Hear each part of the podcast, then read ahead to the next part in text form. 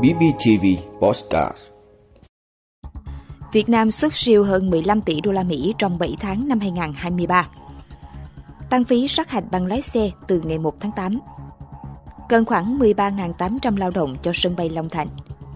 Hơn 120 triệu tin cảnh báo thiên tai mỗi năm. Tạm giữ nghi can nổ súng ở Khánh Hòa khiến hai người bị thương. Nga thông báo tạm thời cấm xuất khẩu gạo. Đó là những thông tin sẽ có trong 5 phút trưa nay ngày 30 tháng 7 của podcast BBTV. Mời quý vị cùng theo dõi. Việt Nam xuất siêu hơn 15 tỷ đô la Mỹ trong 7 tháng năm 2023. Thưa quý vị, theo Tổng cục Thống kê, kim ngạch xuất khẩu hàng hóa 7 tháng ước đạt 29,68 tỷ đô la Mỹ, tăng 0,8% so với tháng trước và giảm 3,5% so với cùng kỳ năm trước – Tính chung 7 tháng năm 2023, kim ngạch xuất khẩu hàng hóa ước đạt 194,73 tỷ đô la Mỹ, giảm 10,6% so với cùng kỳ năm trước. Trong 7 tháng, có 30 mặt hàng đạt kim ngạch xuất khẩu trên 1 tỷ đô la Mỹ, chiếm 91,6% tổng kim ngạch xuất khẩu. Trong đó có 5 mặt hàng xuất khẩu trên 10 tỷ đô la Mỹ, chiếm 57,6%. Kim ngạch nhập khẩu hàng hóa tháng 7 ước đạt 27,53 tỷ đô la Mỹ, tăng 4,4% so với tháng trước và giảm 9,9% so với cùng kỳ năm trước. Tính chung 7 tháng năm 2023, kim ngạch nhập khẩu hàng hóa ước đạt 179,5 tỷ đô la Mỹ, giảm 17,1% so với cùng kỳ năm trước. Cán cân thương mại hàng hóa tháng 7 ước tính xuất siêu 2,15 tỷ đô la Mỹ, Tính chung 7 tháng năm 2023, cán cân thương mại hàng hóa ước tính xuất siêu 15,23 tỷ đô la Mỹ. Cùng kỳ năm trước, xuất siêu 1,34 tỷ đô la Mỹ. Trong đó, khu vực kinh tế trong nước nhập siêu 12,58 tỷ đô la Mỹ, khu vực có vốn đầu tư nước ngoài, kể cả dầu thô, xuất siêu 27,81 tỷ đô la Mỹ.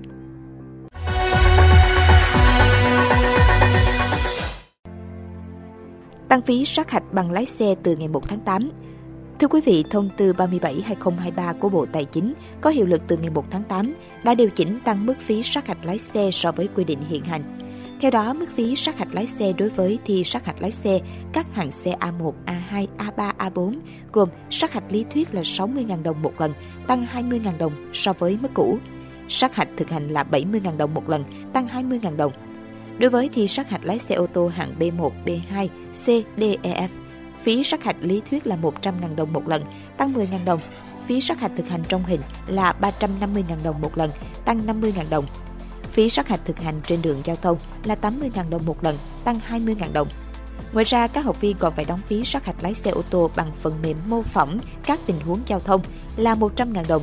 Đây là loại phí mới ở thông tư trước chưa có, do phần thi này chưa được đưa vào nội dung cấp bằng lái xe.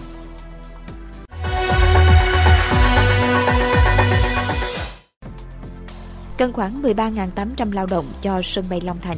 Thưa quý vị, theo dự báo của Cục Hàng không Việt Nam, khi đi vào hoạt động, sân bay Long Thành sẽ cần khoảng 13.000 lao động trình độ từ phổ thông đến trên đại học, trong đó trình độ đại học khoảng 5.000 người. Thời gian qua, các ngành chức năng Đồng Nai đang hỗ trợ các cơ sở giáo dục trên địa bàn tỉnh đào tạo các ngành nghề liên quan đến hàng không. Đến nay, trường cao đẳng công nghệ quốc tế Lilama 2, huyện Long Thành đã hợp tác với một số đơn vị đào tạo logistics trong lĩnh vực hàng không và các ngành nghề như nhân viên bảo dưỡng, sửa chữa tàu bay và thiết bị tàu bay, nhân viên điều khiển, vận hành thiết bị hàng không, nhân viên điều độ khai thác bay, nhân viên khai thác mặt đất. Thời gian tới, tỉnh sẽ tiếp tục đẩy mạnh tuyên truyền, định hướng cho người dân, học sinh trên địa bàn về nhu cầu ngành nghề cơ hội việc làm tại sân bay Long Thành.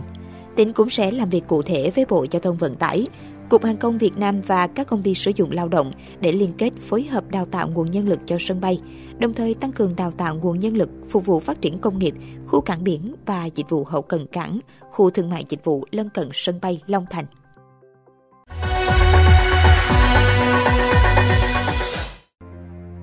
Hơn 120 triệu tin cảnh báo thiên tai mỗi năm – Thưa quý vị, Bộ Nông nghiệp và Phát triển Nông thôn vừa ký kết hợp tác với đơn vị triển khai ứng dụng phòng chống thiên tai Việt Nam trên Zalo và trang Zalo, Ban chỉ đạo quốc gia phòng chống thiên tai để tiếp tục thông tin tuyên truyền và hỗ trợ người dân cả nước trong hoạt động phòng chống thiên tai. Sau thời gian thử nghiệm, trang Zalo chính thức của Ban chỉ đạo đã có hơn 310.000 người theo dõi. Trang giúp truyền tải thông tin từ Ban chỉ đạo quốc gia phòng chống thiên tai tới người dân trên cả nước – cũng theo bộ này, mỗi năm có hơn 120 triệu tin nhắn khẩn được gửi đến người dân các vùng chịu ảnh hưởng bởi thiên tai. Đây là những thông tin chính thống và chuẩn xác nhất, mới nhất về diễn biến thiên tai, được gửi trực tiếp đến điện thoại của người dân. qua đó giúp người dân có phương án ứng phó kịp thời, giảm nhẹ thiệt hại về người và tài sản.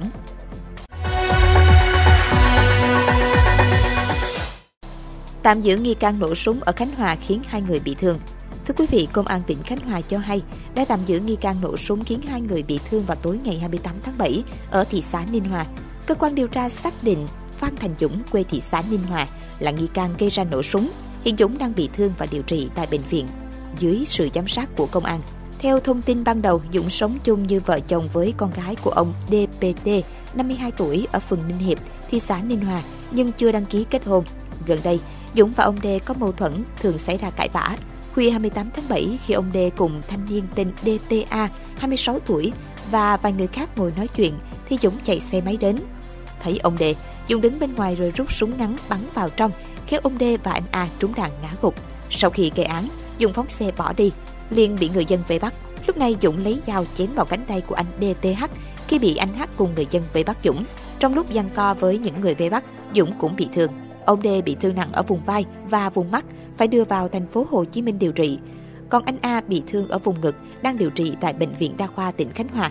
Tại hiện trường, công an thu được khẩu súng ngắn, một vỏ đạn, một hộp tiếp đạn. Hiện công an đã cho trưng cầu giám định khẩu súng và mở rộng điều tra.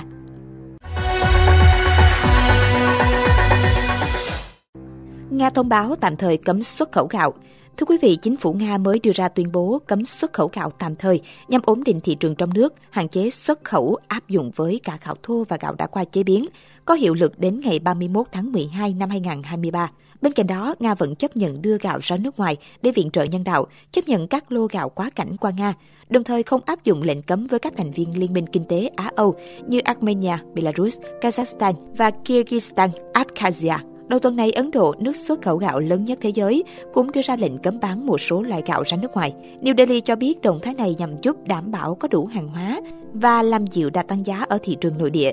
Lệnh cấm làm dấy lên làn sóng mua tích trữ gạo Ấn Độ ở nhiều nơi trên thế giới như Mỹ và Canada. Theo Chủ tịch Liên minh ngũ cốc Nga Arkady Zlochevsky, những hạn chế xuất khẩu gạo mà Ấn Độ đưa ra không ảnh hưởng đến thị trường Nga. Người Nga hàng năm tiêu thụ khoảng 1 triệu tấn gạo. Vị đã luôn ủng hộ các chương trình của Đài Phát thanh truyền hình và báo Bình Phước. Nếu có nhu cầu đăng thông tin quảng cáo ra vặt, quý khách hàng vui lòng liên hệ phòng dịch vụ quảng cáo phát hành số điện thoại 02713 887065. BBTV, vì bạn, mỗi ngày.